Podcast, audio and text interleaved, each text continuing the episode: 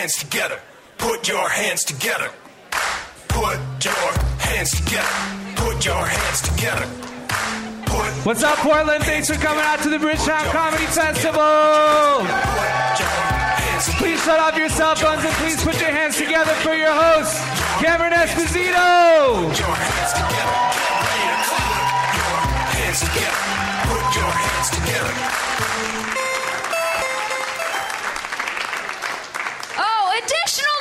Noise! One, one more round of additional noise.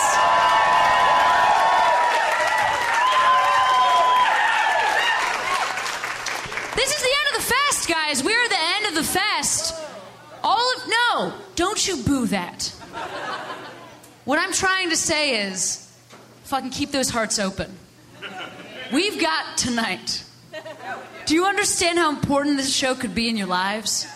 The whole rest of the fest has been great, I'm assuming.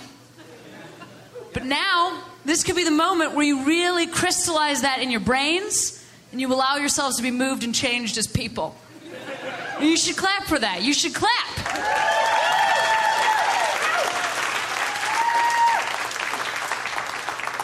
So, there are a couple things I need to tell you about our show before we get started.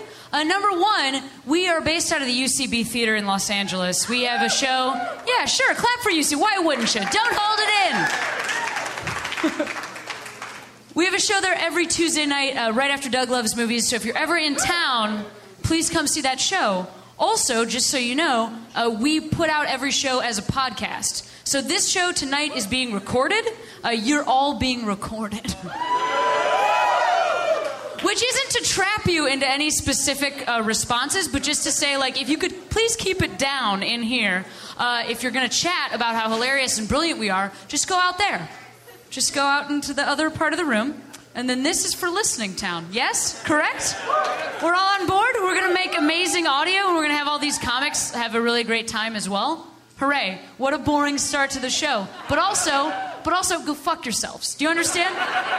We're the first stand up podcast in the whole dang world uh, that records live every week. And so if you're not on board with this, you don't love comedy. Like, you don't love uh, technology and comedy, and you don't support comics. Do you understand? It's a real, it's a way you can look inside yourselves and decide whether or not you're bastards. I also want to thank the Bridgetown Comedy Festival so much for letting us do the show here. Yeah, clap for them. And everybody here at the Mount Tabor, all the volunteers. There are literally people who are driving drunk comics around the city and not murdering us. I was thinking about that earlier at the festival. Just like all, it's a, there's a there's just cars, and then there's maybe there's a sign in the window that says Bridgetown Comedy Festival, but also just people come up to you when you have a when you're walking out of a show, and they're just like, "Hey, do you need a ride? Come get in my car." And then you just go like, "Oh, awesome! This makes sense. This is what." This is city you live in. I thought of this this morning. Like, I've already been riding with people for days. Just like, who are you? I mean, whatever. Like, get, let's get out of here. Where's your car? My life's in your hands. So, anyway, my gr- wait, here's something that happened just today. You're meeting me on this day of my life.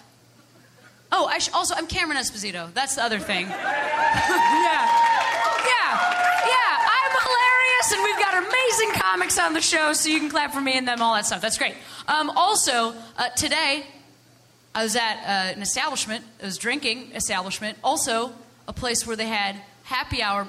It's always happy hour in this goddamn city. Which is ridiculous. You know you don't need it, right? You know you don't technically deserve it. Like, oh man, I missed happy hour. How much is this beer? It's a three dollars. You should have come here at happy hour. We just give you a job. Like not here, but like a well, like a businessman job downtown. No, I was at happy hour. They had two hot dogs on the menu. That was one item. And the reason I noticed that was because my girlfriend, who's hilarious uh, and also a comic, she was sitting with me and she said, Holy shit, this is a great city. One of the items on this menu is just two hot dogs You couldn't get a single hot. Do you understand? It's just two hot dogs, four dollars. I mean, I can do the math, but I don't want to. But we were sitting there, uh, you know, just amusing one another about hot dogs in Portland, and a woman walked by uh, outside the window, and we both uh, we both checked her out at the exact same time. You're meeting me on that day in my life. We were both like, all right. And then we just looked at each other. Oh, you were into, fuck yeah, awesome. Two hot dogs for everybody, you know? We bought the whole bar. A round of two hot dogs, a pair of hot dogs per. A pair per. Each person, a pair. Other things I love about Portland? What, where else can you see so many adults wearing so many backpacks?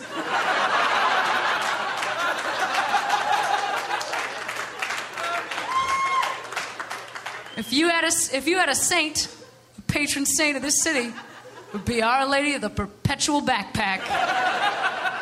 Because you motherfuckers are always wearing backpacks. And I'm not against it. Like, as obviously, as you can tell, I mentioned girlfriend earlier. Also, you have eyes in your face. I'm a homosexual person. it's tough out there. Oh my God, I can't believe I just actually started a sentence like that. But I wasn't going to say, like, anyway, it's tough out there for a lesbian lady when you have s- some shit to carry with you. I, I carry a briefcase because, you know, I'm a, I'm a, I'm a business person. I've been given jobs at many hot dog establishments. I carry a briefcase, but a backpack also a great way for a, for a gay lady to travel because fuck that purse shit. Um, so I feel great. I feel great. We checked out a check together on the plane right here. We will also this show. Put your hands together. We did a show on Tuesday in LA. On Thursday we did a show uh, in San Francisco. First time I'd ever been to San Francisco. Actually, also. I'm, I'm sorry, per, oh, loud, loud, judgmental person. No, I mean I'm not against it, but I love, I love. You don't get enough of. That's actually no. Don't point at her and shame her. I love you. That's such an awesome reaction. What is such an awesome reaction that we don't hear enough? We don't hear enough. I saw a weird thing to see for a comic. I saw when I was in San Francisco. I saw a woman um, who I believe uh, lives on the street, and she there was a tomato on the ground, um, and she picked it up, and she looked like she was about to eat it, but then she walked over to a family, and she s- walked directly up to the dad in this family. It was like a a, a heterosexual couple and their tiny child. And she walked right up to the dad and she held the tomato like an inch from his nose. And then she squeezed it.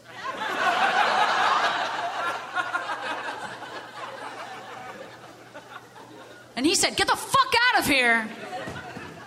Which I don't even know if I agree with. I think he was protecting his child in that moment. Honestly, I don't know if I would let a stranger get that close to my child to begin with. Uh, but there were a couple other things going on there. She interpersonally tomatoed him, like a Fozzie Bear type of a situation, right in his face. Pow! Also, uh, I think she probably needed to eat that. Like, I think she was maybe hungry in that moment, but she was like, she, she looked at the food, and then she looked at him, and she was like, you know what? I will continue to be hungry if it means I can squeeze this tomato in that guy's face. And that woman, I don't know who she is, but that's an amazing decision. So I was into it. Yeah. Um, I'm gonna I'm gonna get this show started in just a second, but I do want to tell you one more thing. So on the flight between San Francisco and Portland, uh, my girlfriend and I were tra- we were traveling together, uh, and a woman saw us talking to each other. We were not seated together, but woman saw us talking to each other, and she said, "Oh my God, would you guys like to sit together?" I can't explain to you that I have. Have you ever just realized, holy, like nobody's ever treated me as a couple before? Have you ever been a, a homosexual person uh, who was in love and traveling with a briefcase? And you've just seen this weird tomato incident, so you're still kind of processing that. and you're traveling with the woman you love, and you're pretty used to people just assuming that you're friends with weird haircuts. When suddenly, like a stranger, not a young woman either, like a 55 year old woman, just looks at you and reads you in that moment because maybe she's been in San Francisco, maybe she lives there, or maybe she's at least aware of San Francisco, so she can still recognize vaguely a haircut when she sees one. And so she says to you, as if you are a person with feelings that matters, she says to you, as if you might someday be able to be married, she says to you, you know what? It wouldn't affect my life in any way if you guys just sat next to each other and split an earphone and allowed yourselves to watch Paranorman together.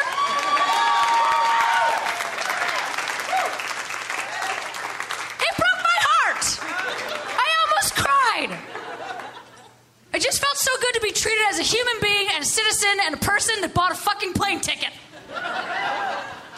So it is with uh, all of that in mind that I bring our first performer to the stage, guys. Are you ready for this show? Uh, our first performer is a hilarious comic. She also is our stage manager in Los Angeles. She makes the show run every week. Uh, interesting side note, she is also my girlfriend. So, ladies and gentlemen, uh, recently affirmed as a couple on an airplane. Please welcome the stage, very funny lady, Miss Rhea Butcher, guys. Give it up for Rhea.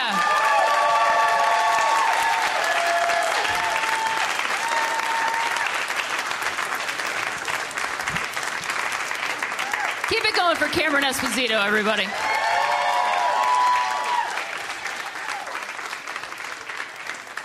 Confirmed other half of this relationship. It's fantastic. You guys, I uh, I am a huge dick. What's your spirit animal? Any zebras in the crowd or anything? With that in mind, I uh, this week's been pretty rough. Everything that's happened in Boston, it's been pretty tough. And uh, you know, we're not there. You can't really. There's nothing you can outwardly do. So as I was thinking about this. I was thinking about the people that I love, and thinking about myself. What a huge dick I've been. I thought, you know what? Maybe maybe I'll just try to be good. Maybe I'll just try to be generally good. So I decided to send my ex-girlfriend an email. Great idea. I hadn't talked to her in like over like a year and a half or so. We had a really bad breakup, and I, I'm just trying to be a better person, be cool about it, just be nice, you know, because I care about her still. She's a person. I thought I'll just send it to her and say, hey, hope you're doing okay. We had this really bad breakup. I don't know if you guys have ever had a ba- breakup where you just like sit down for breakfast one day and look at each other and just go, no. It's one of those. Also, when she moved out, she pulled some serious power moves. Took some stuff that I didn't realize till later on. She took my extension cords. All of them. That one takes a while. Move out in February, go to set up your Halloween lights. Son of a bitch! How am I going to put up my spooky sock monster? Also, side note, she took the shower curtain.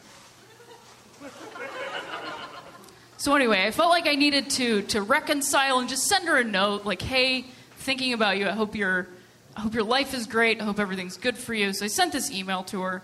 Uh, just said that. Hope you're doing great. Hope life is fantastic for you. Sincerely, Rhea. Sent her this email because our breakup was so bad. Was not even respecting it, expecting a response. I get one in an hour. Shocking. Hey, Rhea. Really surprised to hear from you too. Uh, I hope everything's going great for you. Things are pretty good for me. It's looking up. I'm, I'm, I'm doing pretty okay. Sincerely, Big Idiot. I had changed her name in my contacts to be Big Idiot. So, word to the wise if you ever feel like reconnecting, check your Google contacts first. That shit shows up.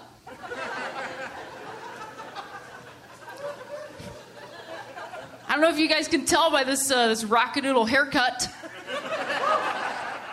My off-duty lesbian motorcycle mechanic outfit I've got going on. Thank you. I get into a lot of uh, gender confusion situations. A lot of people get confused as to what as to what my gender might be. One of the places that happens quite a bit is the women's restroom. It's always sort of been my numb.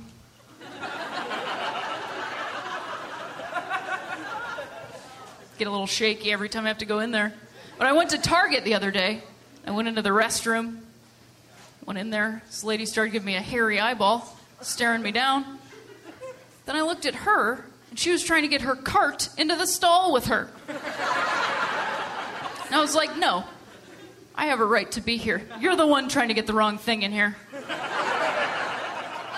This one's on you. Took me a really long time to come out to my dad. Took me good 29 years. My, uh, my parents have been divorced my entire life. I don't have a great relationship with him.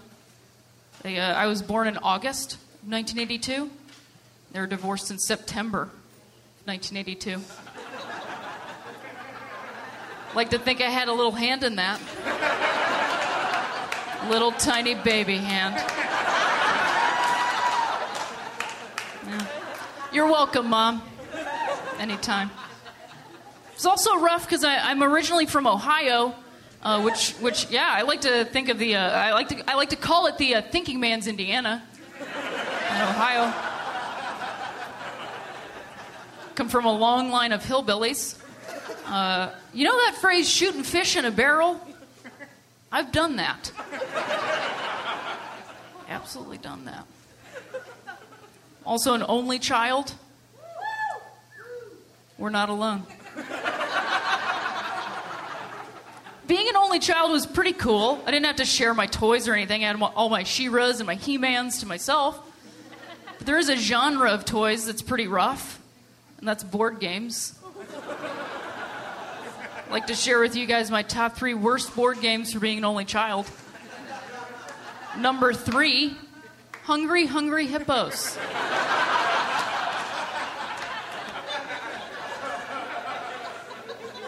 Number two, Twister.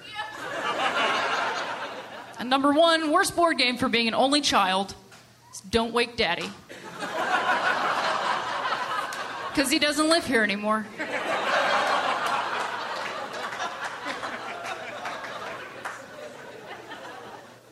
So you guys can tell by that, that 80s uh, divorce joke, I'm a child of the 80s. I love the 80s.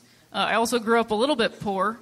Uh, but not so much. I just, I, I recently realized, this is how poor I grew up. I recently realized, like a year ago, that the song Fast Car by Tracy Chapman was a sad song.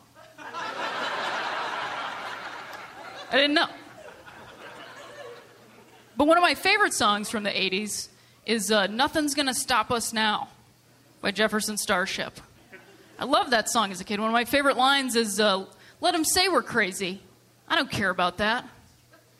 Then, as an adult, I realized that is the theme song to Mannequin. And if you were singing that song, you were either a mannequin or you were in love with a mannequin. You're a little bit crazy. You should probably care about that. Guys, I, uh, I moved to Los Angeles from Chicago.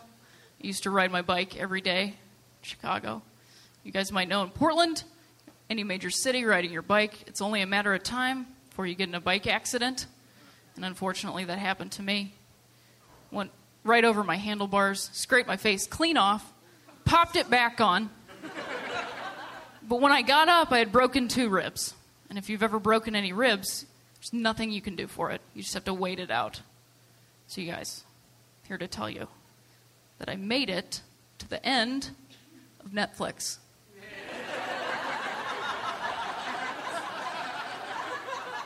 Not a lot there. Some TED Talks about grass. Tons of meth documentaries, you guys. Thank you so much. I've been Rhea Butcher.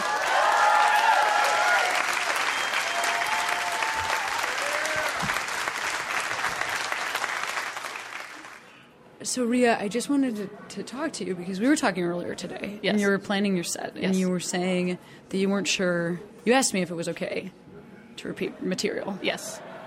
Um, which I have no problem with because, well, why did you want to do that? Well, I wanted to do that because obviously the show is a live show and a podcast, and those things uh, can be two totally different animals. And this is a festival. This is my first time at the festival, and this is also my biggest show at the festival. So I realized, you know what? I don't want to meander, and I, I don't Yeah. want to do something that's that I know is funny, but I don't have it like down in my head. Absolutely. I mean, the UCB is so intimate Yes. that I feel like it's easy to try things there and still keep people's attention. Yes. Um, but this right now we're in like a huge music venue. With not a lot of people sitting down. Yeah, most people, Most are, the people standing, are standing. which is hard to captivate those people. So I totally understand your choice. Actually, I I think it was the right one. What do you think? I think it was too. I absolutely think it was. I Yeah. feel like I had a really good set, and I think if I would have gone the other way, it would have probably would have had a good five minutes, and then the last three would have been who knows, you know. So at least I was able to start strong, finish strong.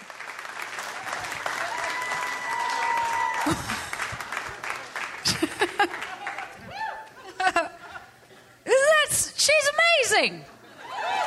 Rhea Butcher, guys. Hilarious lady. I actually didn't clear this, but I'm sorry. I'm just going to say it anyway. Um, we've so we've been here for two nights, and the first night that we were here, Rhea got so drunk that she uh, angrily we were sleeping in a hotel room with two beds, and she got so drunk that she anger slept in the other bed. But like immediately, like she went like, drunk, asleep. And I, when we woke up yesterday morning, I was like, "You were so drunk," and she was like, "I was not. Where are my clothes?" Also, they were hidden. She had, but anyway, my other point is. So then I was like lecturing. God damn it! Aren't we annoying when we're in relationships? Because like I like I, I kind of for all of yesterday I was like, oh, I've got so much on her now. Like she was so drunk last night, and she's anger slept, and she forgot her clothes, and like she's so irresponsible. But then last night I had so much whiskey that by 11:30 p.m. I was I was telling I was telling people to go fuck themselves while eating two fistfuls of donuts. You know, you're just in that place where you're like, go fuck yourself, donut. I didn't even realize that while I was telling people to go fuck themselves, I had powdered sugar around my entire mouth area. Go fuck yourself. What this? No, I'm not that kind of comic. It's powdered sugar. So anyway, it's been a great Bridge Bridgetown. We went to a strip club. That's what you're supposed to do when you're on this festival or when you visit this city, right? I guess. I went to a strip club and uh, one of the male comics, he put like $25 in front of me. Because here's the thing you guys probably can tell I'm hilarious in strip clubs because I get very verbal. But not in like an aggressive or shaming way, in a really affirming but weirdly juvenile way. Like saying like, this is great! like things like that. Like somebody put $25 in front of me and this woman who was dancing, she climbed over the bar, she put her legs around my face, then she pulled my jean jacket that I was obviously wearing at the time. This is a story about my life. Of course I was wearing a jean jacket. She pulled my jean jacket closer. She's not wearing a top. She smacked me in the face with her breasts a bunch of times. And then she leaned back and I said, I'm okay.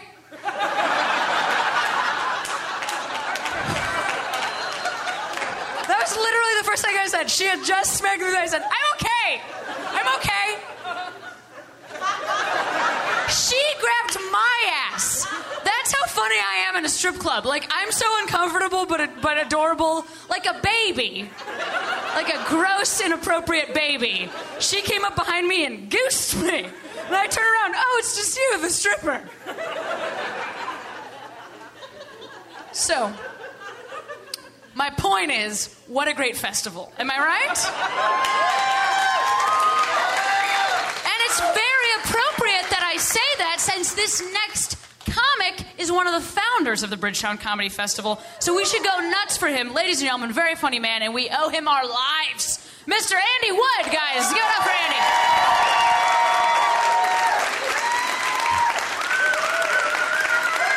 Thank you.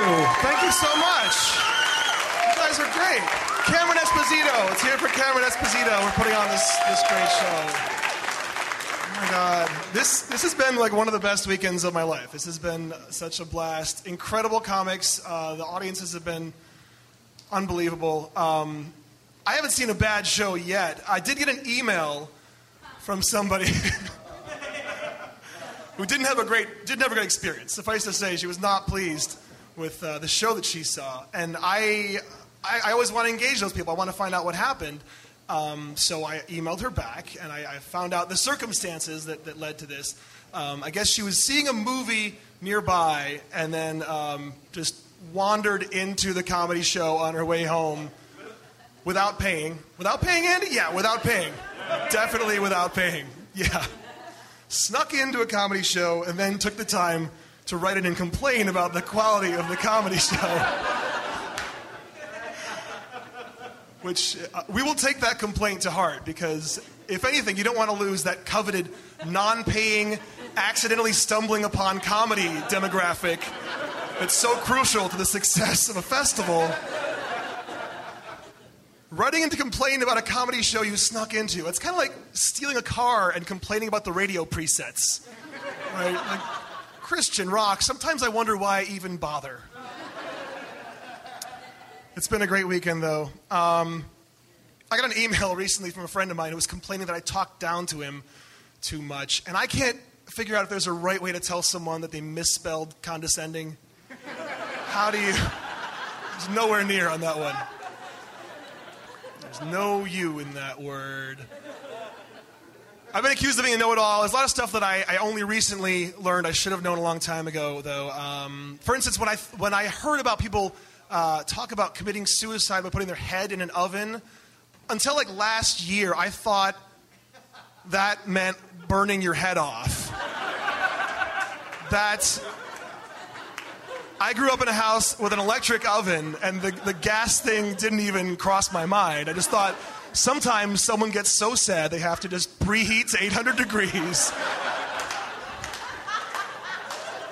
Wait around 10, 15 minutes, and then I guess really quickly open the door. Ow, ow, ow, ow. That's like a really committed, very committed suicide. That would be. I, I lived in Portland for 10 years. I still think of this as home, but now I'm in Los Angeles. Um, and I've been there two years. There's a lot I still don't know about that place, also, like entertainment industry wise. I've never understood why the, the concept of, of a poor man's version of an actor is, is a thing that's even discussed. Like you'll hear someone say, like, Skeet Ulrich is like a poor man's Johnny Depp, which makes no sense to me because uh, like, no matter how shitty the actor is, the movie still costs the same to see. Like, you don't get a discount because the actor's worse. You want to go check out the new Keanu Reeves movie with us next week? Like, oh, I'd love to, but I just got laid off, and uh, my wife got her hours cut back over at the plant. Um, isn't there like a Josh Hartnett movie we can go see? Is there another really squinty, awful actor? I, I sometimes have a hard time remembering the difference between self aware and self conscious as, as concepts, but I have this handy trick that, that works very well. Just remember no one's worried about the day when the robots become self conscious. That's not keeping anybody up at night. That's not going to be a plot point in a future Terminator sequel. Does this metal exoskeleton make my butt look big? You guys would tell me, right? It is not a thing. I did live in Portland for a long time. I lived in the Cully district in Northeast Portland, which um, I guess I, maybe it's getting better. But a couple years ago, it's not a woo-inducing neighborhood.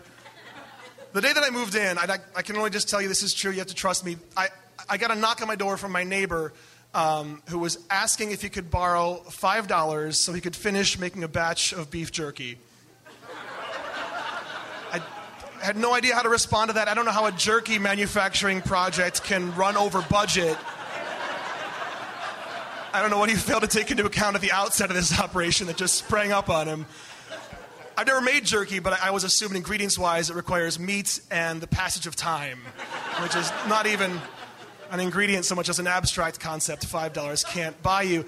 Uh, but I gave him the $5 just to, just to get him away, and he said, Thank you. By the way, I can't pay you back in cash, but in jerky. No, you can just go. This is, this is fine. I don't have to see you again. But then the next day, he did, he did come knocking, uh, kind of sheepishly holding what I then had to presume was a nickel bag of jerky. And then I'm in the weird position of having to pretend to know enough about the street value of jerky to know if he's like hooking me up with more teriyaki than five dollars would normally get me. It's not a great neighborhood. I had to rent out my place for a little while to these uh, hippie girls because that's the only option. Um, and they trashed the house as hippies are wont to do. It's you know it's the typical like uh, think globally and just fucking destroy your immediate surroundings with no regard for anybody else who might live in the place where you are after you. Um, the upside is when they moved out, they did so hastily under cover of night and left a lot of stuff behind, including a journal. I found this 23 year old Portland hippie girl's journal, which is a gift from the comedy gods.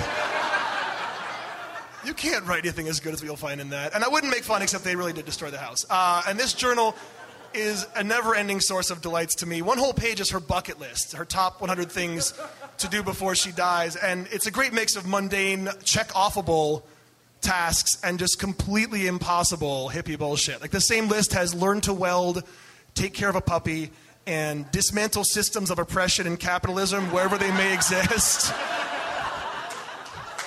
That's amazing. Like some Tuesday morning, she'll wake up and be like, finally, systems dismantled. Check. Moving on to welding. Let's do this. Hyacinth, where's that blowtorch? Oh, Namaste still has it? Oh, tell her I need it. That's where's that puppy? It's no good. It's no good. I, uh, I was in D.C. recently and I was surprised to find out that Ford's Theater is still an operating theater. Did you guys know that? Ford's Theater, notable for the assassination of our, our greatest president, Abraham Lincoln. Uh, you'd think that happens in your theater, you probably shut down operations, make it a museum or something, but they're like, no, we're, we're going to keep uh, putting on guys and dolls, or whatever it was they're doing. That's ballsy, and I, I've always, like, how would you advertise around something like that? They do it brilliantly. You'll see signs around that say, Ford's Theater, America's most famous theater. It's like, true, true, I guess. On the biggest technicality of all time, you might be correct. Uh, but famous things aren't always great. I don't know if they know that. You know, everyone's like, hop in the car, kids. We're going to Germany's most famous camp. It's famous. famous stuff's. Who doesn't love famous things? That reminds me, have a friend who's a Holocaust movie denier. This is kind of weird. He's always like, there's no way six million people saw Schindler's List. That did not. Maybe a few thousand, but most of those were gypsies. The liberal media won't tell you about that. Yeah. Um, I, I used to date a girl who was really racially sensitive, like too much so. Like she couldn't acknowledge there could be any two black people on the planet who look alike, because that would just be inherently racist. We were watching a rerun of Sister Sister, and she was like, I don't see the similarity. I don't know. I guess I'm more tolerant than you are. I, I do miss living in Portland. I, I, had a lot of good times here in my 20s. Um, lots of crazy nights. I, uh, I, went, I went to a party once where I got so drunk I went streaking with a girl that I met there. And that's something that sounds fun on paper, like streaking in the abstract sounds like a really, you know, get your it's like a youthful, awesome thing. Not, it's not a good idea. Gentlemen, if you're considering running naked down the street with a woman, heed this one piece of advice and always stay a little bit in front of her. It, it didn't occur to me at the time, but to an onlooker, your position relative to her is, is crucial. That is crucial. As all that separates playful streaker from sex dungeon escapee. I've been Andy Wood. Thank you guys so much. Enjoy the rest of the show and the festival. You are all the best. Portland, I love you. I love you all.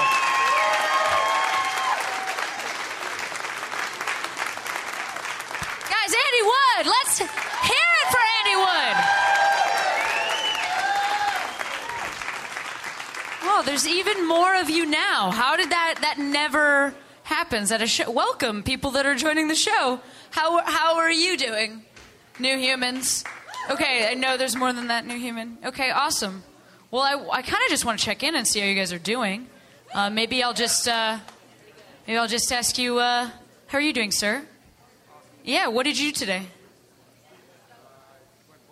You went bowling? Wow. How was how'd you did you score how'd you score? Decent. I guess. Decent. I literally have no idea what bowling's. I was gonna just make up like a. Would you get a like an? Is it is it 180? What is that? What are scores? I honestly don't. I don't know anything about bowling. This is. I watched the X Games earlier today in my hotel room, and I felt the same way about that. Me watching the X Games really similar to me in a strip club or me at a bowling alley. Just like he did it. It. He jumped in the thing. He made it. He jumped up. so, what did you get? A 180? You did? I literally just guessed your exact score. I'm pretty fucking good at my job.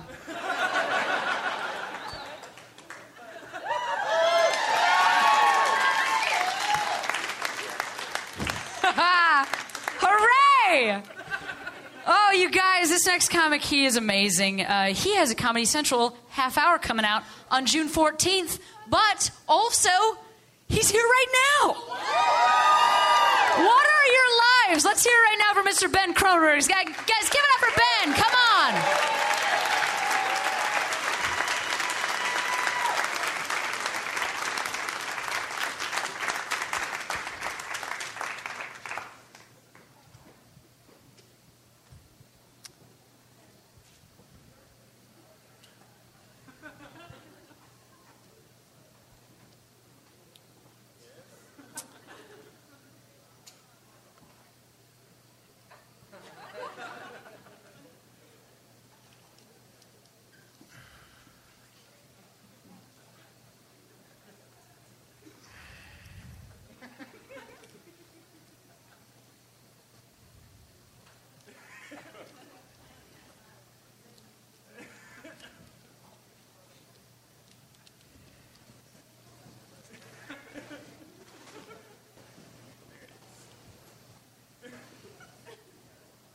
Hey, auto flush toilet.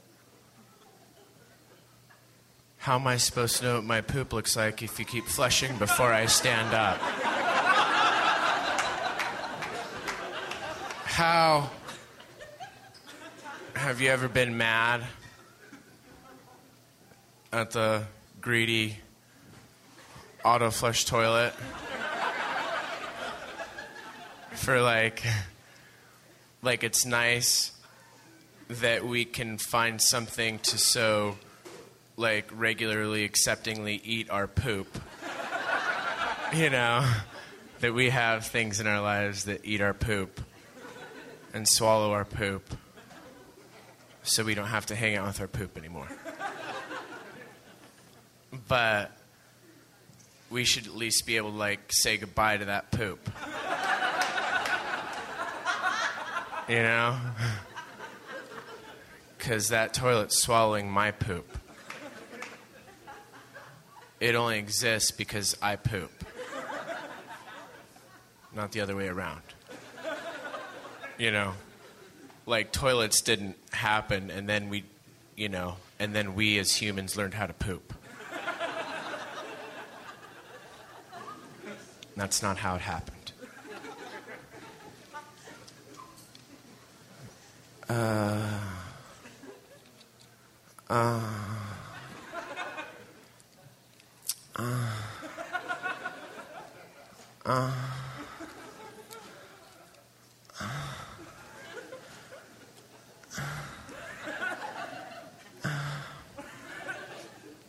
you like loud fuck noises or quiet fuck noises?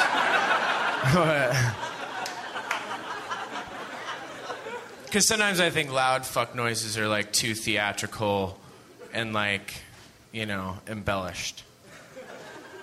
Like when somebody's just like screaming like they re- like really enjoy it. But like a like that's convincing. Isn't it? Oh, I guess you're tender there. It's like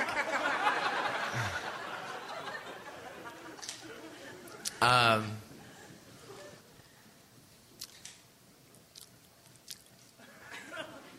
I should have brought a drink up here. I played croquet the other day. It was croquet.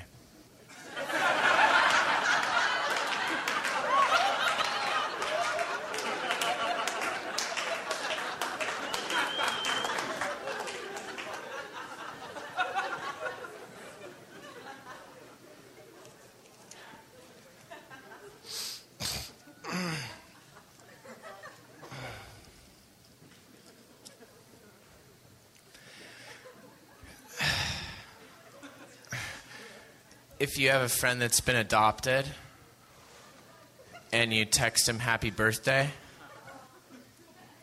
don't forget to put a question mark after birthday.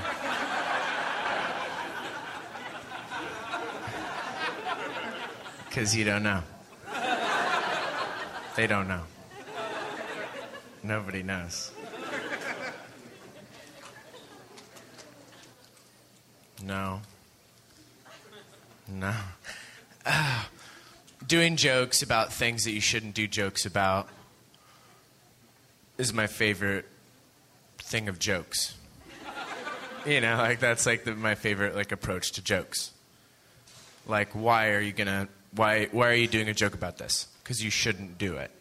You know, like the forbidden fruit. It's like the sleeping with your stepsister or something. You know, we shouldn't fuck. We shouldn't. But then you do, and it feels better than like a full clearance fuck. You know, like just something about the taboo that filters the experience perfectly. I don't know what it is. Um, so, jokes you shouldn't do things about. Um, things I couldn't, tw- you know.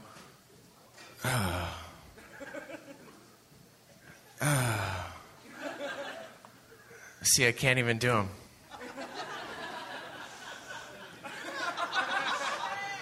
I can't even do them. All right.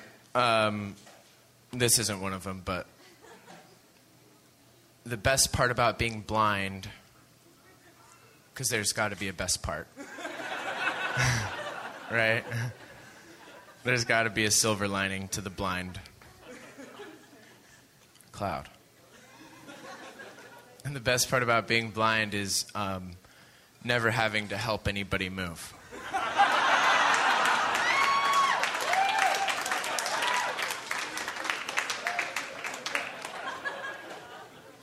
like, that's the best part. and see, like a joke, uh, like a joke about Eric Clapton losing his kid right now. Is that bad to do?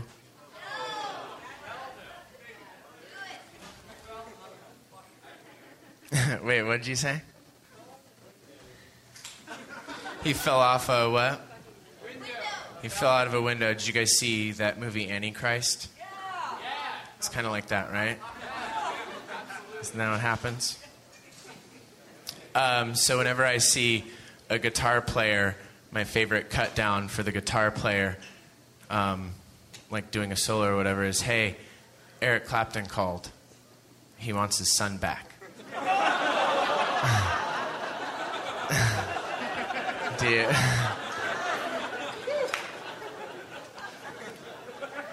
and it's like that. Is that that bad of a joke? Because uh, I mean, you know, he kind of wants his son back, right? That's not like a lie. Or he doesn't. Like nobody would write. You would you would write a, a joke about. You'd write a joke about like losing your child from falling out of a window, but like guys aren't like getting girls pregnant and then writing songs about the kids that they abort, right? like that's a new one. one more joke. Or just one joke, I guess.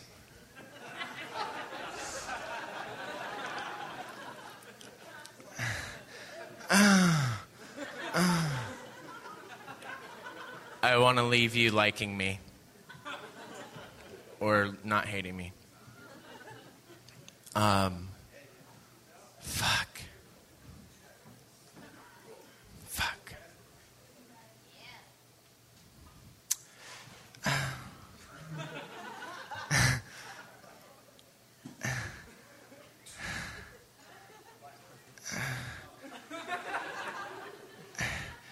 Do you think people with Down syndrome ever get caricatures drawn of themselves?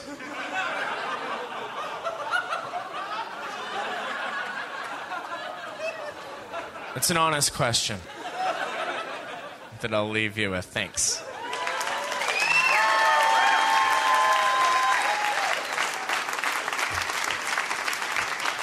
You guys, Ben Kronberg, let's let him hear it.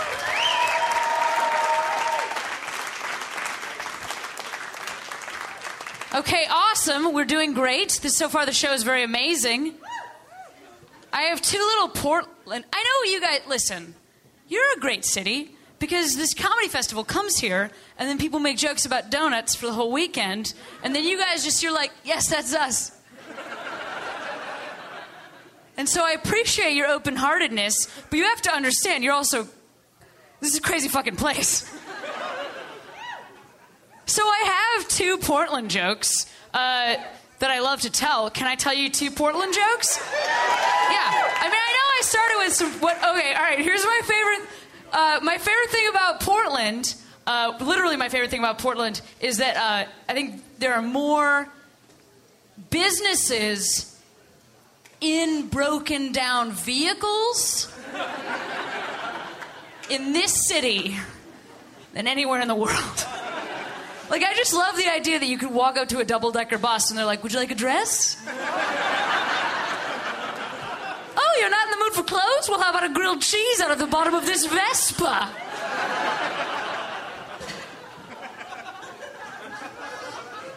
First time I ever came to Portland, uh, First time I ever came to Portland, I was in a relationship with a married clown who was in an open relationship with her wife.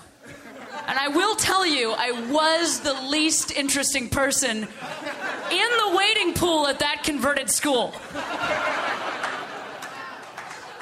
No, come, Portland, what is more Portland than that joke?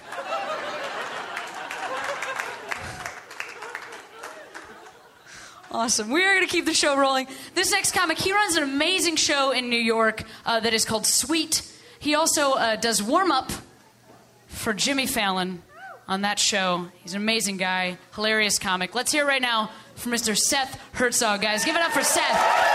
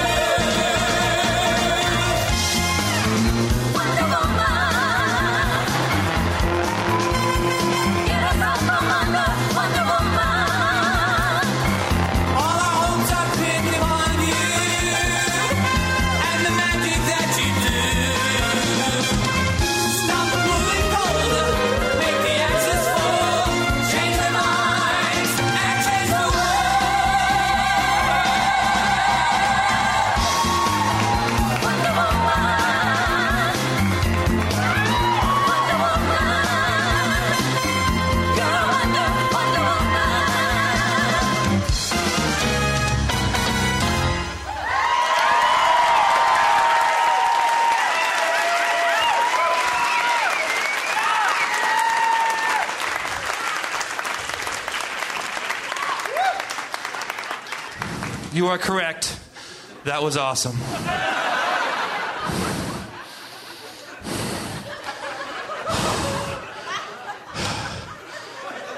Drink it in, gentlemen. Drink it in. And ladies. that was so much more for me than it was for you. I really needed that today. I had a hard day of going to strip clubs. Hope everyone's cool with what's happening here. No one's having a freak out or a seizure. It's all balls. I've done the math on it. It looks bigger than it is, like a rear view mirror. It's like 77% balls. It's like a cashew riding coconuts is the. That's what you should go with. Oh man. I used to fit this better. Not anymore, not after all the voodoo donuts I had. What's your interesting about voodoo donuts, if you ask a local about it, they all say, well, there's a lot better places to go have donuts. That's the only answer you'll get. But they sponsored the festival, so there's voodoo donuts at every theater backstage. I had the one with the, uh, there's like a signature one with like beard shavings and flannel on it. I had that one. There's another one with like dust bunnies and staples. That was a good one. Clean needles in it. I love Portland. It's my first time in Oregon ever this weekend. Really. That's true. That's true. It's never come up in my life. It's the first time. It's great. I love it. I love I get why you live here. It's lush, livable. You can do your art without the burden of ambition. You know? You never have to work for anything or try to be good at stuff. You can be the most mediocre glass blower on the block and people still love you. As long as you build your friends' bongs, you're they love you, man. You don't have to be good at things. That you, you people stretch their own canvases here, like it's just crazy. I was imagining it's like, oh, is that someone's art piece later that they stretched their canvas here today? Um, there's a lot. This is a hard week. It's a hard week for America. Really was. God, this whole thing in Boston. And love when something. It's true. I, I know you're laughing because that's appropriate, but. Um, fucking Chechnyans, you know? it's so 80s that they're Chechnyans. It's so retro. It was like retro. They're like, Chechnyans, really? Might as well have been the Libyans, the crazy Libyans. Oh my God. They had like a swatch watch, I think, when they. They were paging each other to make sure they're at the right spot. Um. No, it's funny when the media, when something breaking happens, the media gets so like so full of, of themselves. They're like, everyone's gonna watch us now. Like all of the news media is like an understudy who just got called up to be the lead for one night. Someone died? It's all about me tonight. 24 hour news cycle. I like to watch uh, the Al Sharpton show on MSNBC when anything goes down. I just imagine Al Sharpton is Tracy Morgan 20 years later. Because if you watch the show, that's how he does it. He literally just every everything that happened. I was watching this week, and Al Sharpton's like, um, Congress, gun debate, filibuster. Let's go to the video. The only thing he didn't do was, this is my main call. Only thing he didn't do. It's like it's like he has a teleprompter, but he only reads every third word because he doesn't give a shit. Um, the other interesting byproduct of all the the uh, turbulence that went down this weekend, this week, was that it made everyone's Coachella stories irrelevant. oh my God! On Monday, when we're all watching the the news, all I can imagine is every little girl is flying back home from Coachella, and they get home like, oh my God! Okay, so I'm backstage with the hologram, and what happened? Where? Ugh, okay, tell me about that then. That was everyone who came back. That was their experience on Monday. Couldn't wait to talk about how they met Vampire Weekend. Like, people died? Ugh, fine. Let's talk about that. so true. Um, so much to talk about. Uh, I, I- I work over at the Fallon Show, uh, Cameron said, and recently we had a camel on stage, like backstage. And I people like, there's a camel backstage. I was like, really? Really? So I go backstage, there's a live camel, and whole staff is in a line with their phones, all taking a picture of the camel's foot. Only. Only. And you could and you could see the camel's eyes rolling back in its head. That camel's like, oh, you're gonna take a picture of my camel toe? You're hilarious. No one did that all day yesterday or the day before that. What are you gonna post that on Facebook and tag your fat friends? You're hilarious. You're a tough guy. I couldn't tell if he was over it or if the camel just didn't get it. Americans are obsessed with my feet. They're crazy people. And it wasn't until later when he was Googling camel toe with his, his little hooves. No! No! Okay, I see it. I see it now. That makes sense. Mm, I get it. Um, I went to Kuwait two years ago to perform for the troops. I love that you don't give a shit. Uh, this is the real America. you don't give a shit. I'm a goddamn hero, people. Goddamn American hero. Fireman out. Seth in. And it was really wild experience. It was really weird. They, um, it was a crazy time because I, I didn't know what to do for them. I had to do a half hour, and it was for all these like 18, 20 year olds in this weird circumstance, and I don't know what's funny to them. And I wrote this one joke for them. Uh, Jessica Simpson had been there right before me, and the night the night before, I said, "Who here saw the Jessica Simpson show?" And like four people sheepishly raised their hand. And I was like, "Let me tell you something. That is Iraq. I want to invade." And I'm not going to have an exit strategy either. I'll be there for 50 years. I'll be shooting stuff in there. People, because civilians are going to be dying left and right. They thought that last part was hilarious. literally, literally, the soldiers, when I said as a throwaway, I was like, civilians are going to be dying. They're like, civilians are to be dying. Civilians are to be dying. Like Chris Rock, they thought that was the funniest thing anyone's ever said ever. They're morbid, morbid people. They really are. They love morbid jokes. And and then um, oh, I tried to throw in an anti-war joke into the set just to see how that would go over. It's very subtle. I had been in Paris before I'd gone east to Kuwait, and everywhere I went in France, I got shit for being from, from here. Everywhere I went, people were like, Seth, you're from the US, yeah? How do you um, live with yourself? Am I saying that right? Live with yourself? That's how you say that? That's the correct way to say that, yes? How do you, how do you, how do you do, do that? And I didn't want to have an argument with them. Like, I got so, you know, sick of fighting about, like, well, we're getting out of Iraq, we're getting out of Afghanistan, the whole thing's winding down. They're like, I'm done with you now. Like, they didn't want to have a real argument about the war. They just want to believe that all Americans are warmongering cowboys. So I gave it to them. And the last day I was there, this girl goes, Seth, you're from the US, yeah? How do you uh, sleep at night? And I said, like everyone in America, with a shotgun in my hand and Jesus in my heart. Now you get why that's funny. I did that joke for 400 servicemen, and they all just agreed with me. I literally, it was such a weird experience. Giant theater. I said, shotgun in my hand, Jesus in my heart. And they all went, yep. You're sleeping the correct fashion. That's the right way to sleep. We're on board so far.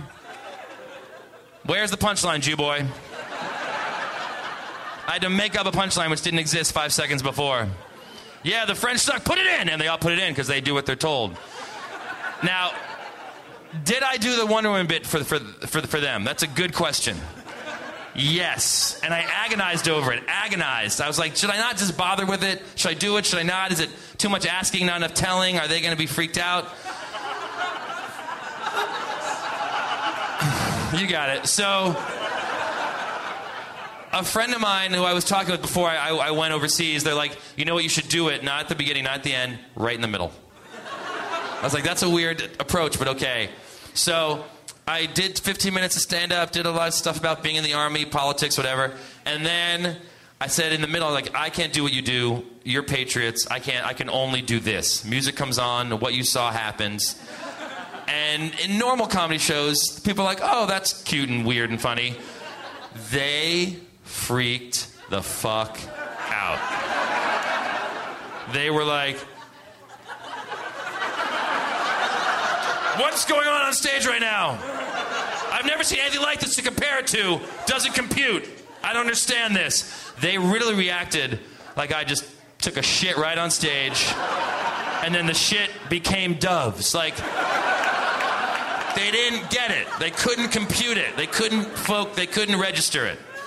So they would like sort of like freak out and point and laugh and hide their eyes, and they would do this for like a minute.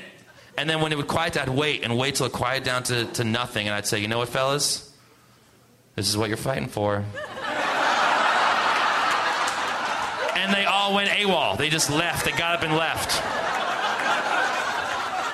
Anyway, you guys have been fun. Thank you so much. Give it back to these guys.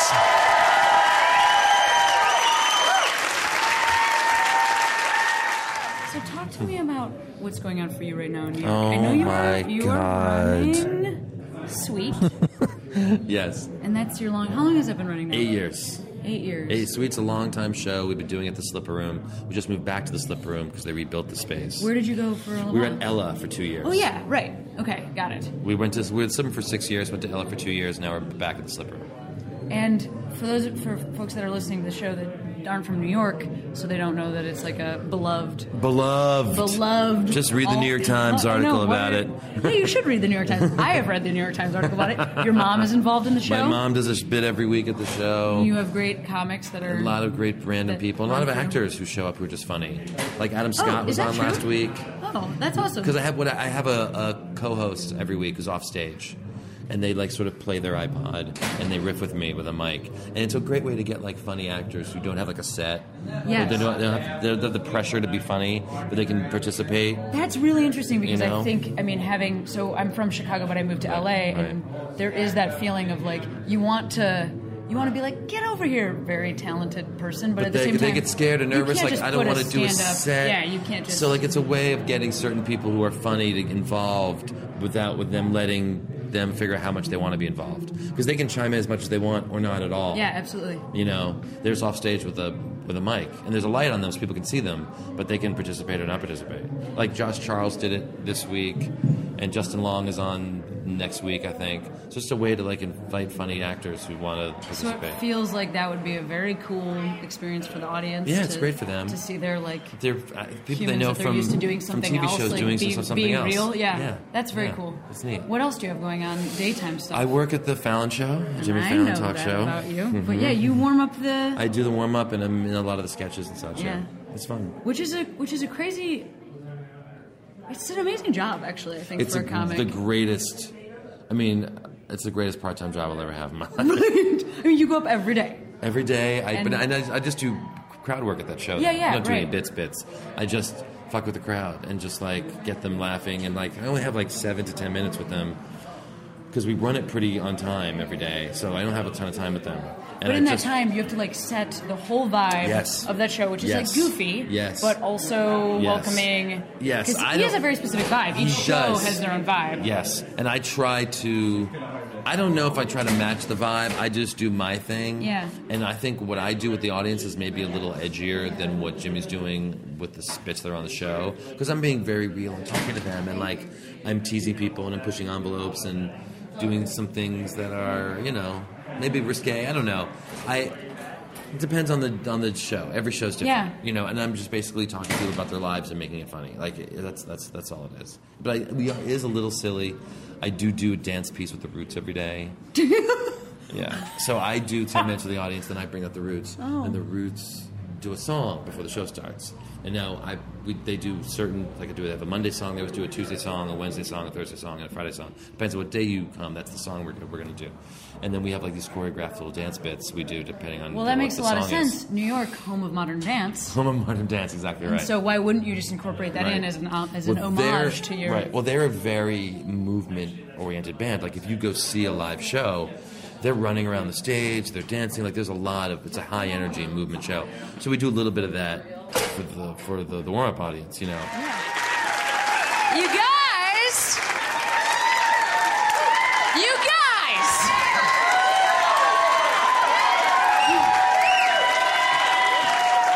Look at that! Look at that thing! Look at that! Yeah, your notes. Sticky. You that is you have a look at his look at his penis. There it is. Oh my god, I can actually see it. Holy shit. No, I'm not gonna touch that. I'm not gonna touch that. Gross. You know there was it was I could see it. You guys first dog one more time. Holy shit! For those of you just listening to the podcast, uh, he began his set with a beautiful. What he did was he brought um, like a like a like a papier mâché, like a school scene out, and then he taught us all about dinosaurs, and a woman was saved. And that's how I could best summarize that experience. I'm not gonna tell them what it was. They can look up pictures of the Bridgetown Comedy Festival. They can fucking get here next year. How are you doing, sir? You, sir, how are you doing? Are you enjoying the show? Yes, you with the yellow and the you're looking behind you. Yeah, what was your? You're doing great. What was your day like today? You went to Powell's. Do you live here? No, yeah, I didn't think so. I don't know what I mean by that, but no, just because like Powell's, I don't know, that just feels like I was like, I went to the airport. You know what I mean? It's a little bit like that place. I find it very confusing. That's too many books for me. I'm gonna be honest. I don't mean to, you know, step on your giant bookstore, but that's too many books. That's why I go to smaller, uh, more curated bookstores. And I'm sorry to say that. I just, I, I do. And so, how was your experience? Oh, you went to Powell's too, so that's a little different. What's there? Oh, for fuck's sake. You went to the math and physics Powell's? And here I am running my mouth like, oh, you went to Powell's? How interesting you are. And then you're like, no, I went to the one that's just for math and physics books. And then I say, do they even make enough books of that genre to fill a store? And then you say, it was in a Vespa.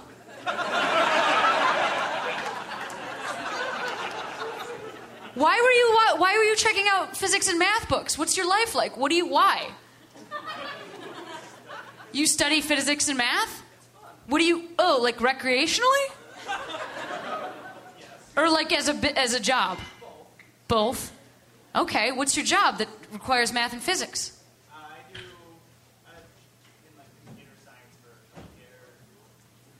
Yeah, it's see that's the funny thing about most jobs in 2013 is they're so vague. Like I do computer science for health. I make a computer, make a spreadsheet for medicine with math and fit. That doesn't use any physics. You're full of shit. There's no physics in that. I may have gotten a C in physics, but I know there ain't no physics in that. Round of applause for that gentleman. He's very amazing.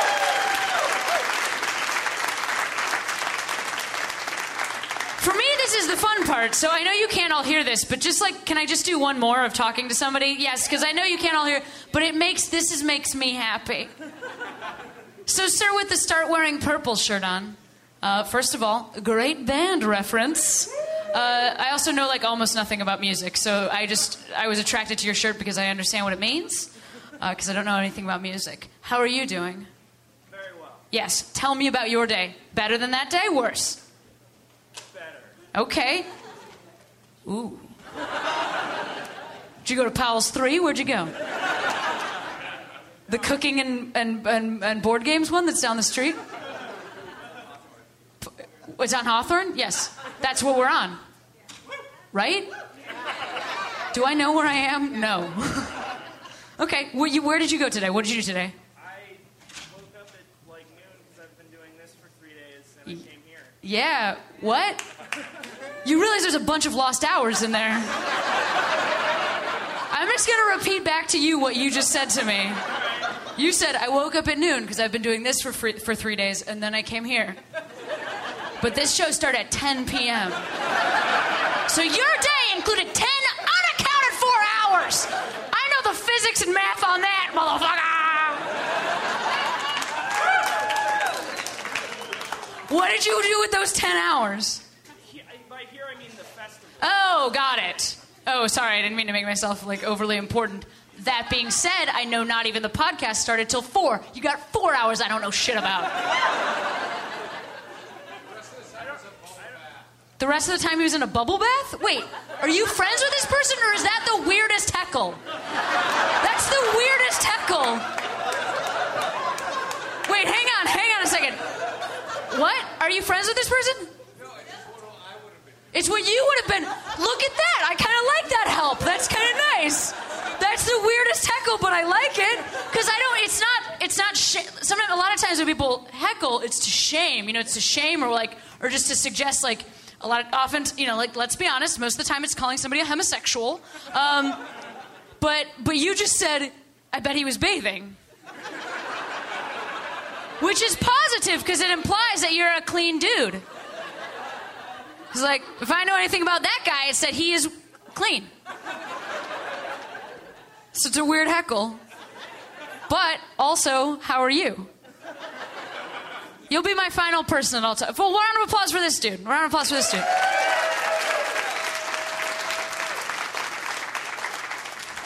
right, Bubble Bath, what's your story? What did you do today? You what? You hacked apart a lamb with a hatchet? Oh, you're very proud of yourself. No, what? How? You feel terrible? Was it for food? What if it, you were just like, no, it was for punishment? That lamb was a real bitch. You slapped the lamb first, and you were like, forget, you know. Anyway.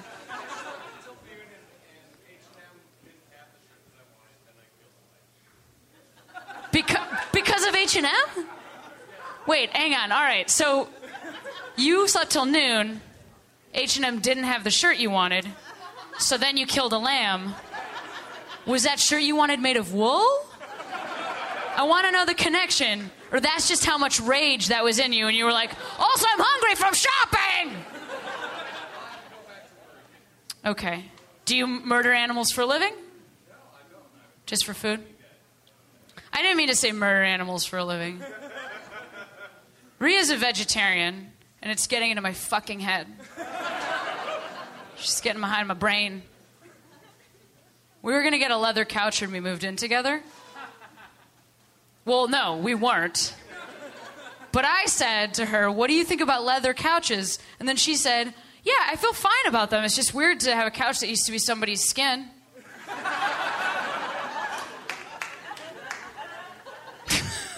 Which is amazing because it's, you know, it, there's inference there. You can just kind of read right into that.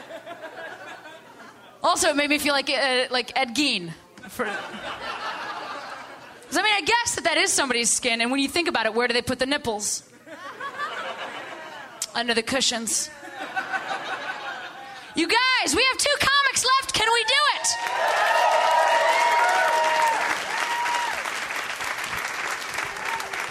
This show is amazing. I'm so I'm so happy to be proud of. I'm so happy to be part of this. I'm so happy you guys are here. Both of these comics are amazing. You're gonna love it. You're gonna have a great time. Hey, this next comic, she used to write for Mr. Show. I don't know if you've heard of it. She used to be the head writer for the Ellen DeGeneres Show. I don't know if you've heard of it. I'm a huge fan. Ellen is the whole reason I exist. I don't know if you know that. When she was born, a bunch of other lesbians, as an idea, started to be planted in our parents. So, ladies and gentlemen, please welcome to the stage Miss Karen Kilgariff. Get up for Karen, come on.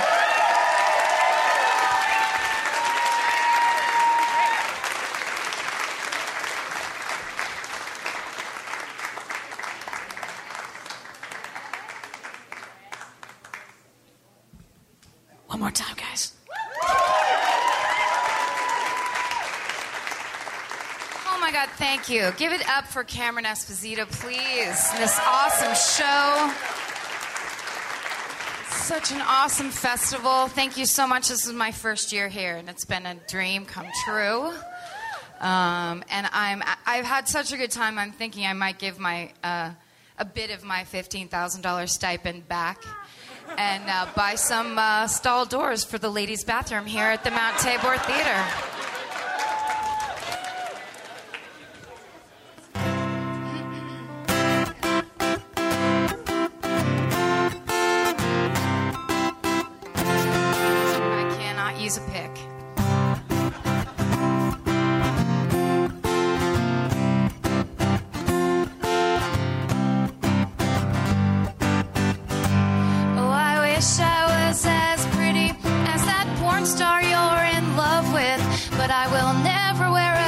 Top pumps and super skinny matchstick jeans. Cause I was born with calves bigger than your average discus thrower's forearms. So for now, I'll just hang back and wait and see. And hope that one day you'll be scarred by acid or by love. If there's a God above, let him fix the score. Cause right now you're a solid nine and I'm a four. But I couldn't love you more. It's not sad.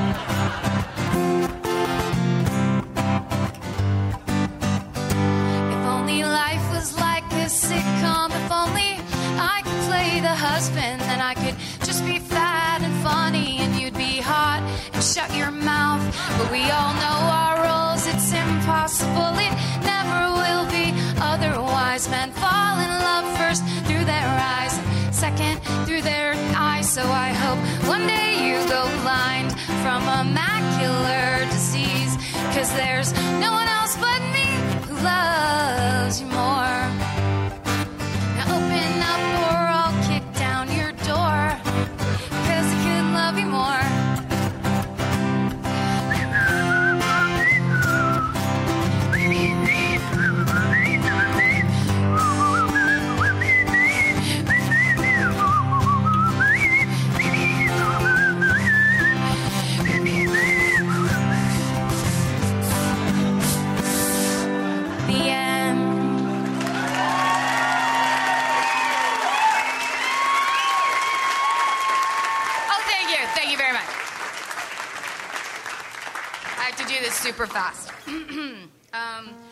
waiting backstage, I got a contact high from all the pop that's back there.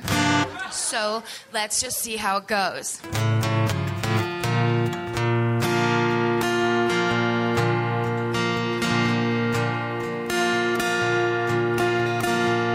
If there's a moment of silence, look at your phone.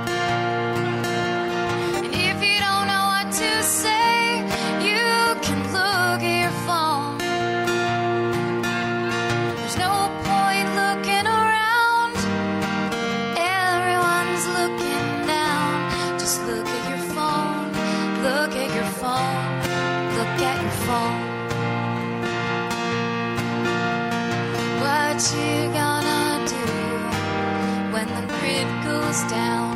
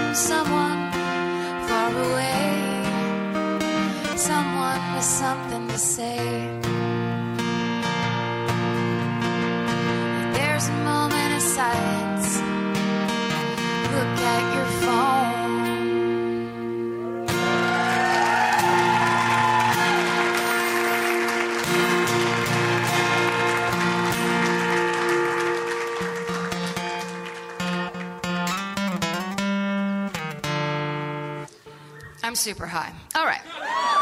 This, this pick isn't working out for me. Uh, all right. Um, um, all right, I'm going to do a new song. Chip Hope, you're not here by any chance for clapping. Chip Hope. Chip Hope. He's rocking the Eagles, whatever you call it, across the street.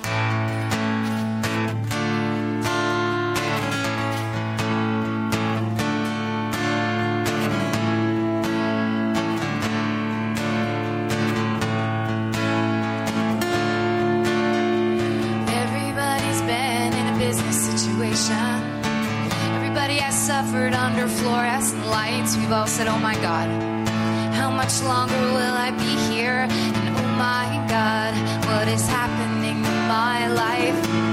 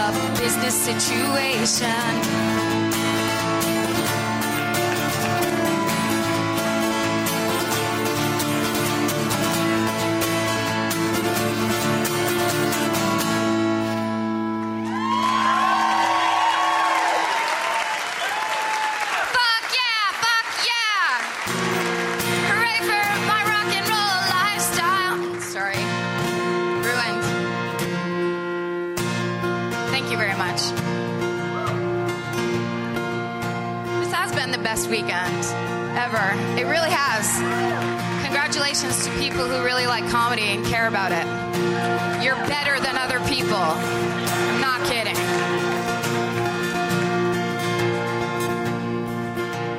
Jesus walks and he runs and he flies. He can harness the wind. He's in charge of who lives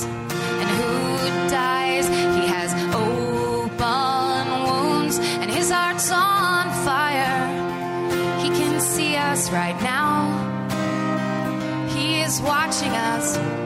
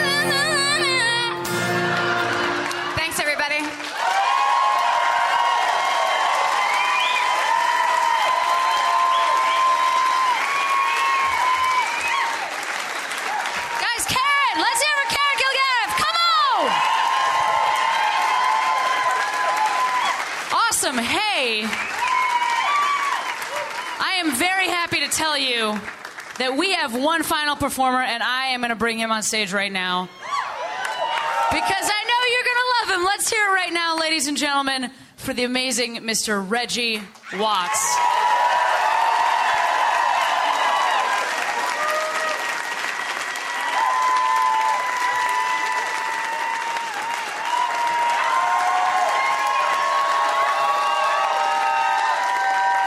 There he is!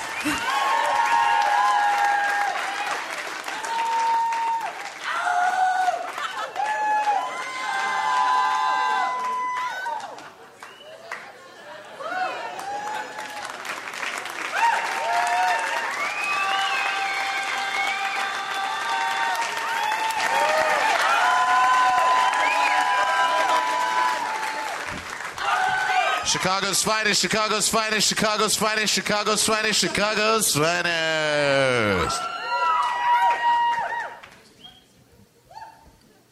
Uh, uh, can I get a little bit of this in the monitor? Just so my own voice. Um, what can I say? It's been a big uh, festival. We've had a great time this year, huh?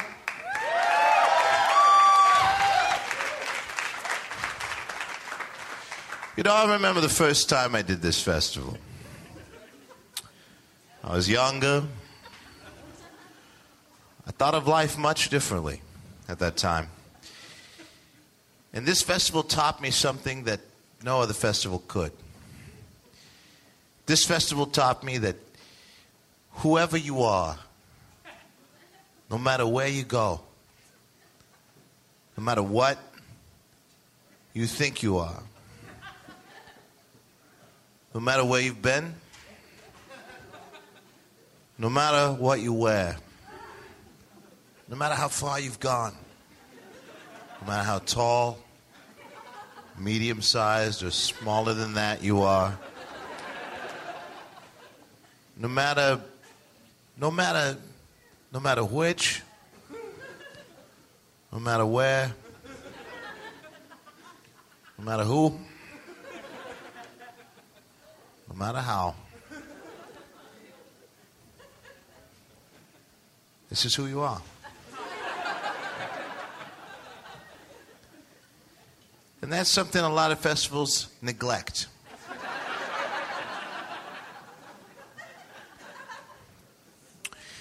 I was uh, doing another festival a few weeks ago, and uh, uh, a companion of mine, you know, comes up with back in the green room. She says, "Boy, these guys, huh?" I was like, "You said it." you know, touring's not as easy as, as you'd think. You know, people are like, "Hey, you get on a boat."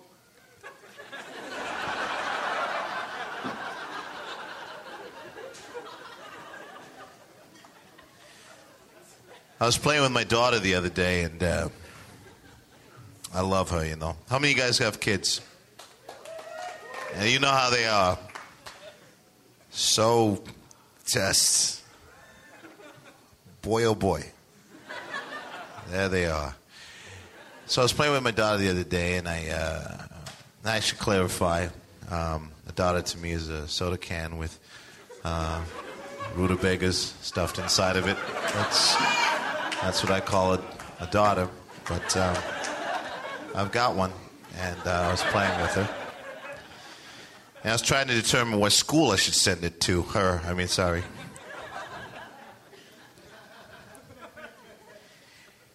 You know, the thing is, what's up with Waldorf schools? Okay, let's talk about this shit. Steiner. You know what I'm saying?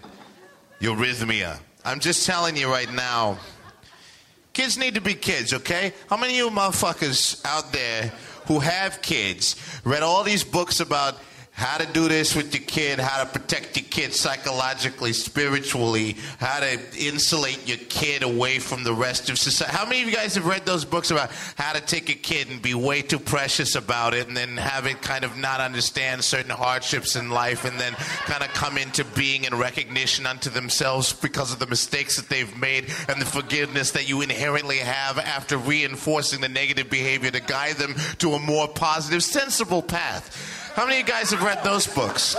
Yeah? That's what kids need. They need to be separated. You know what I mean? They need to be. They're different. They're super different than us. They have nothing to do with us right now. Okay? I bring a baby out on this stage, probably in a Maclaren stroller. It seems to be the only fucking stroller brand you can use these fucking days. You bring out a fucking baby on stage and you say, "That's me." Hell no. I mean, look, look at that thing. It don't know how to do nothing. So bullshit. And why do kids get so much props? I'm the one who survived to this age. What the fuck have they done? The parents are like, I better take care of you. Whatever.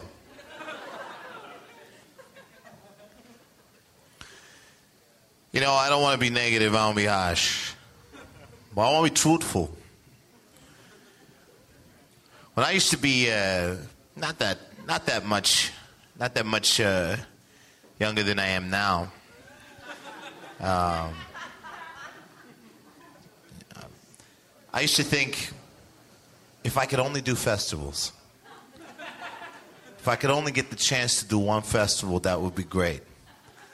Preferably something like, uh, I don't know, Bumba, Bumba Bumbaclot up in Seattle. Reggae festival. I always wanted to do that. That's all I wanted to do. But festivals are like, we can't have no comedy. Why not? Because comedy's for clubs. Okay? You put you put clubs and you put comedians together. That's where they belong. And then suddenly these guys have a wisecrack notion of having fucking comedy in unconventional spaces. We can't get into the clubs. Well, then it's fucking find the hole in the wall uh, uh, alternate spot and fucking have some comedy there. Fuck those fuckers. So they did. And alternative comedy was born. Now, this is a mainstream show. I will hand you that. This whole lineup that you've seen tonight, completely mainstream.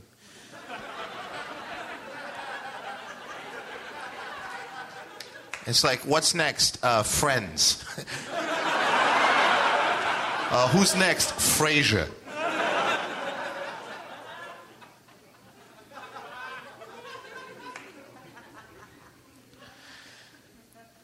So what I'm saying is, you guys need to go out. I know Portland's like super, super, like you know, do what everybody else does. But I'm just telling you, you guys gotta grow up. You know, there's a whole world of subculture out there. You know what I'm saying? Get a tattoo once in a while. You know, like, you know what I'm saying? Just live a little bit. Portland's not Philadelphia. And there's been that long standing argument, you know, since the 1900s or whatever. Flipped a coin, uh, you know. But there's a lot of difference between Portland and Philadelphia, and I, and I can list five. This is the big thing that'll, that'll definitely help you guys. And this joke is not specifically for whoever is in this line of sight where there's poles in the way. So fuck you. One person, and sometimes bartender, because they do have to cross that line of sight as well, so they're not getting the full visual of the show. Plus, they're probably working, so you know they're not really like I'm gonna check out the stage the whole time. That's not probably gonna fucking happen. They're gonna be like, who's the next person that wants to have a drink? Let me make sure that's the correct drink to give back to them If they're giving me attitude, I'll deflect it with social firewalls that I've developed because I have to deal with fucking morons all night and some nice people. And some nice people. Mostly morons. Standard, you know, that's what you do. That's what you do. I did it. But uh, five different reasons uh, Portland uh, and Philadelphia. One, geography. It's obvious, right? But not everybody sees it that way. A lot of universal consciousness don't analyze the separation of space and time. So.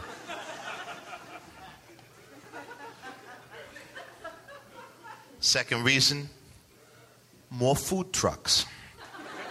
A lot more food trucks. 38% to be exact was the Brookings Institute research paper that came out two months ago on the food truck phenomena that's sweeping the nation. Third reason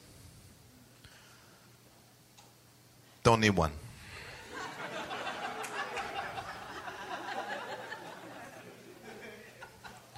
Fourth reason uh, was built in 1908 and uh, continues to be a stronghold for many of our military's finest and best.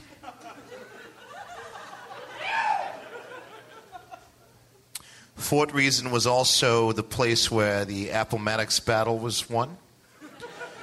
Also, the Fort Reason uh, that I grew up uh, learning about was featured in the movie War Games, uh, where they had to infiltrate Fort Reason in order to uh, get to the supercomputer mainframe uh, to avoid thermonuclear disaster war.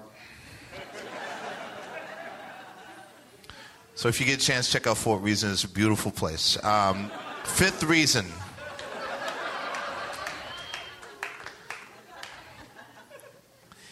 Fifth reason is go fuck yourself. You know what I'm saying? Like that's, you know, I mean, ultimately, I mean, to that person who's posing that argument, you know, whatever, it's not fucking Philadelphia. Get off of it. We're not at the theater of the living arts. We're not cheering the Flyers, okay? Any hoozles. Um, real briefly, I wanted to do this, uh, this uh, folk song. A fr- friend of mine uh, sent in from uh, Santa Ana. Um, he lives in Santa Barbara uh, on the on the coast. They're doing a lot of work for uh, victims of um, uh, people, and uh, and I wanted to do this, uh, you know, this uh, standard folk song. It's a standard folk song because most folk songs we've heard them. They're like the blues. Um, it's a folk song that deals with the pressures of being disconnected. I mean, think about it. How many rectangles, how many hot rectangles you got burning in your purse and pockets? You know what I'm saying? Hot rectangles that take you to profiles. Hot rectiles. That's what we should call them. But the, the disconnection and the dissatisfaction of not being as connected as someone else who's more connected than you is not. It's not a classist thing.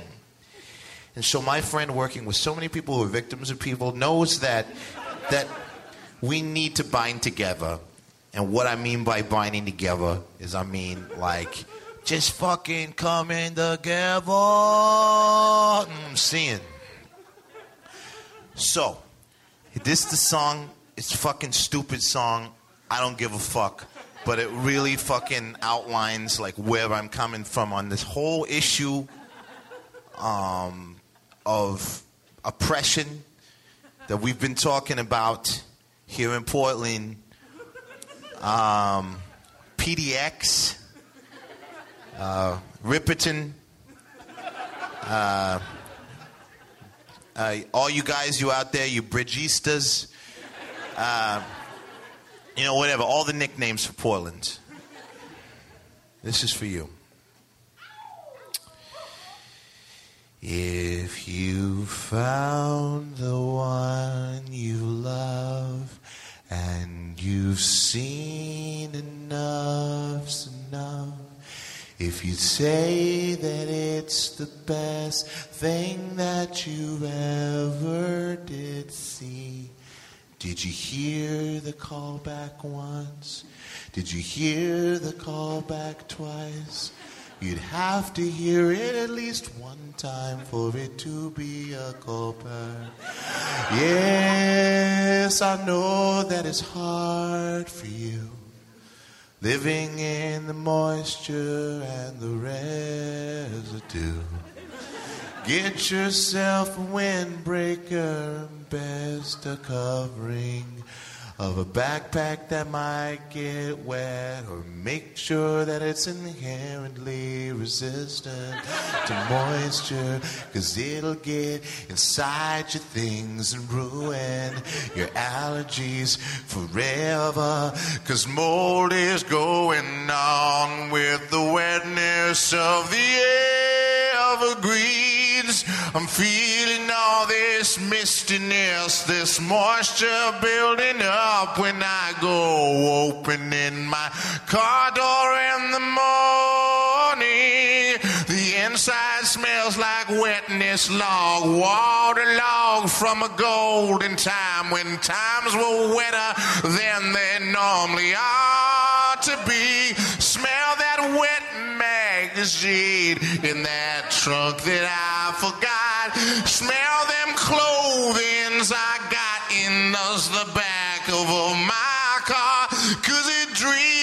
sips on in, it gets inside everything you can never feel dry in the great Northwest. Oh, Northwest, feel like dirty's just a middle name. Oh, Northwest, it's always gray most of the time, yes, I know. So it makes for many people to get really inside themselves. And I don't want to go out tonight. Cause I've got the internet. I don't wanna go out tonight. Cause I found the perfect parking space. I don't wanna go out tonight. Cause I'm in super comfortable clothing. I don't wanna go out tonight. I just wanna stay on in and draw again.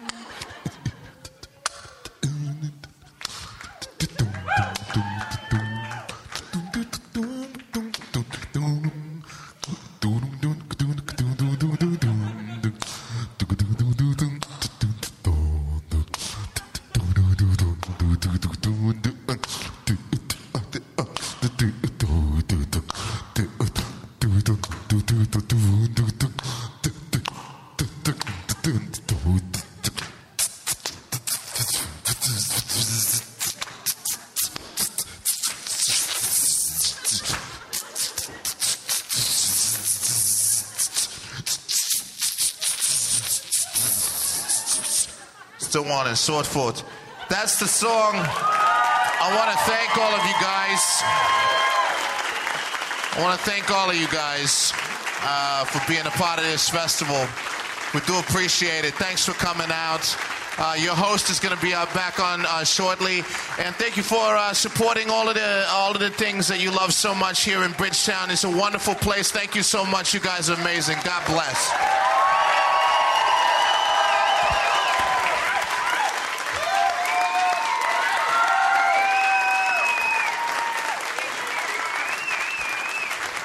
You guys, Reggie Watts! Come on!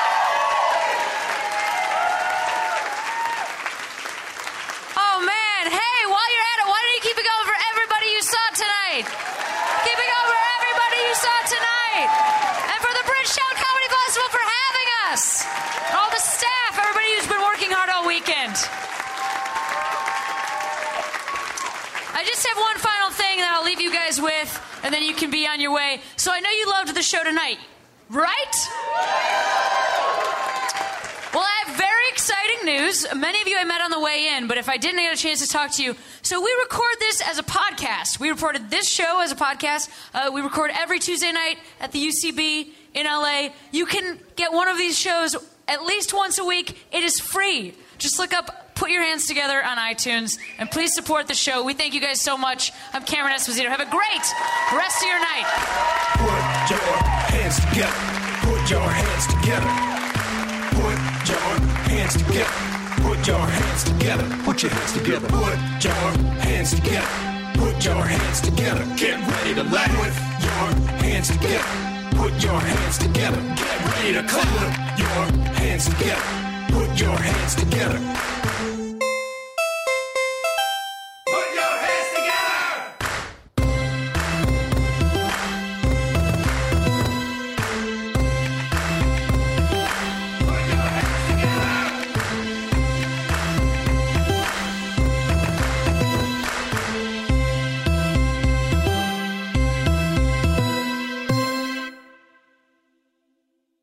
Hey, this is Arnie Niekamp from the Improv Fantasy Podcast Hello from the Magic Tavern. I fell through a dimensional portal behind a Burger King in Chicago into the magical land of Foon, and I started a podcast. Season 3 has just begun with a brand new adventure to defeat the Dark Lord. If you're a new listener or you've fallen behind, Season 3 is a great jumping on point, and we've got great guests like Justin McElroy. I sound like a fancy college professor. Eight nuts. Rachel Bloom. You want to see my collection of men corpses and one woman? Felicia Day and Colton Dunn. You've seen me have intercourse with a variety of species. It's a bummer. Andy Daly. You have the members of Genesis listed, but Phil Collins is crossed out and then circled and crossed out again. Uh, yes, I have killed Phil Collins twice. Thomas Middleditch. Jesus! I mean, Jazos, Ruler of the Eighth Circle! And that's just the beginning. Season 3 of Hello from the Magic Tavern is out now. Listen in Stitcher, Apple Podcasts, or wherever you get your podcasts.